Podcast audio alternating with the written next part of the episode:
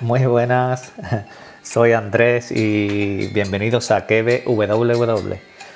Eh, aquí estoy, hoy es 27 de marzo, en pleno confinamiento por el coronavirus y llevaba pues 3, 4 meses sin grabar, no sé cuánto tiempo. Y nada, me han entrado ganas de grabar y a si cojo y voy grabando más asiduamente y vuelvo a la rutina un poco, un poco más. Hoy os traigo eh, una película de Netflix que seguramente hayáis visto y si no la habéis visto pues la recomiendo 100%, que es El Hoyo.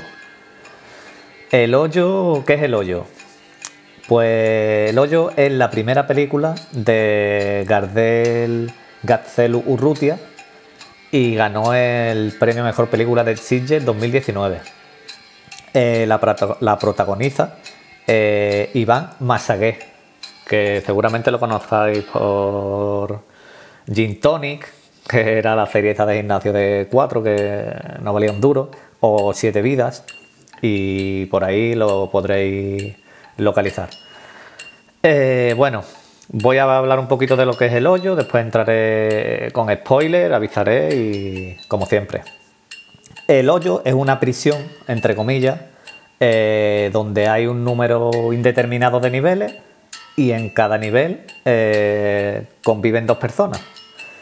Eh, cada persona al entrar en el hoyo puede llevarse una cosa. Le dan a elegir lo que ellos quieran. Se pueden llevar un cuchillo, un libro, una bicicleta, una maleta, lo que les dé la gana.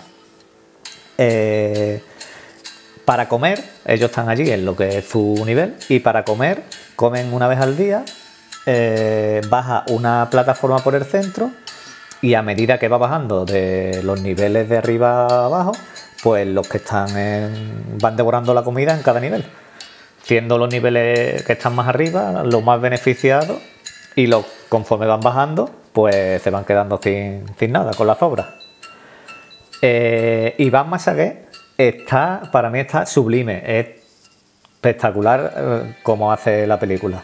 Interpreta a, Gorek, que tiene como compañero de nivel a, a Trimagasi.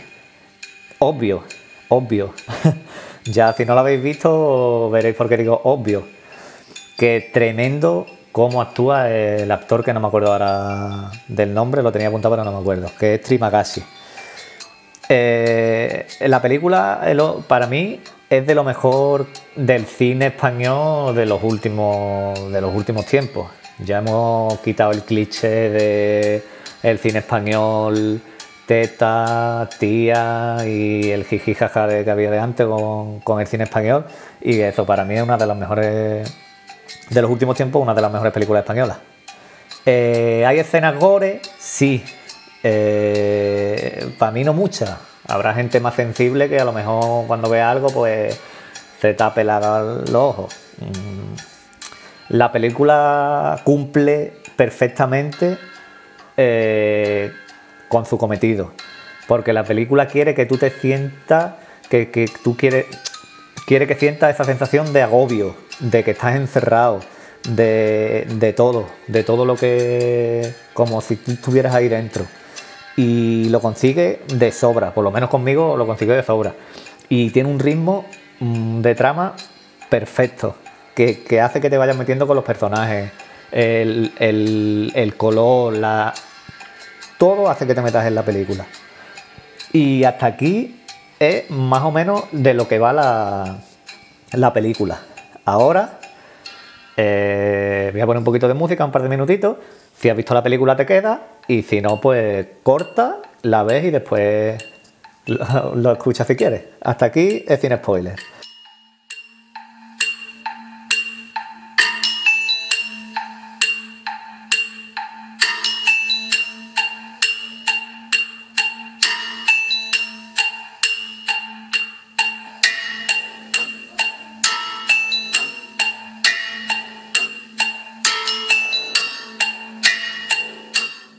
Ahora nos vamos con spoilers. Mm, sí que es verdad que la película trata eh, las diferencias sociales. La película trata de eso, del capitalismo y y tú estás arriba, eres mejor, el que está en medio traga menos mierda y el que está abajo pues come más mierda. Eso es así, así es la vida. Eh, trata de las diferencias sociales y el capitalismo. Y lo hace perfecto con los niveles y con la comida. Y como todos o casi todos no piensan en los demás, en los niveles.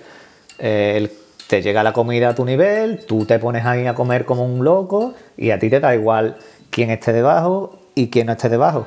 Y queda bastante claro cuando Trimagasi escupe a la comida hacia abajo y tira la botella. Ahí queda clarísimo. El mensaje del hoyo para mí es una crítica hacia, nosotros mismos, hacia el ser humano. Y que te hace preguntarte si tú estuvieras en el hoyo, ¿qué, ¿tú qué harías? ¿Tú qué harías si estuvieras en el, en el hoyo? ¿Cómo reaccionarías tú? Eh, cuando no tienes nada y al mes siguiente tienes la posibilidad de comer lo que quieras.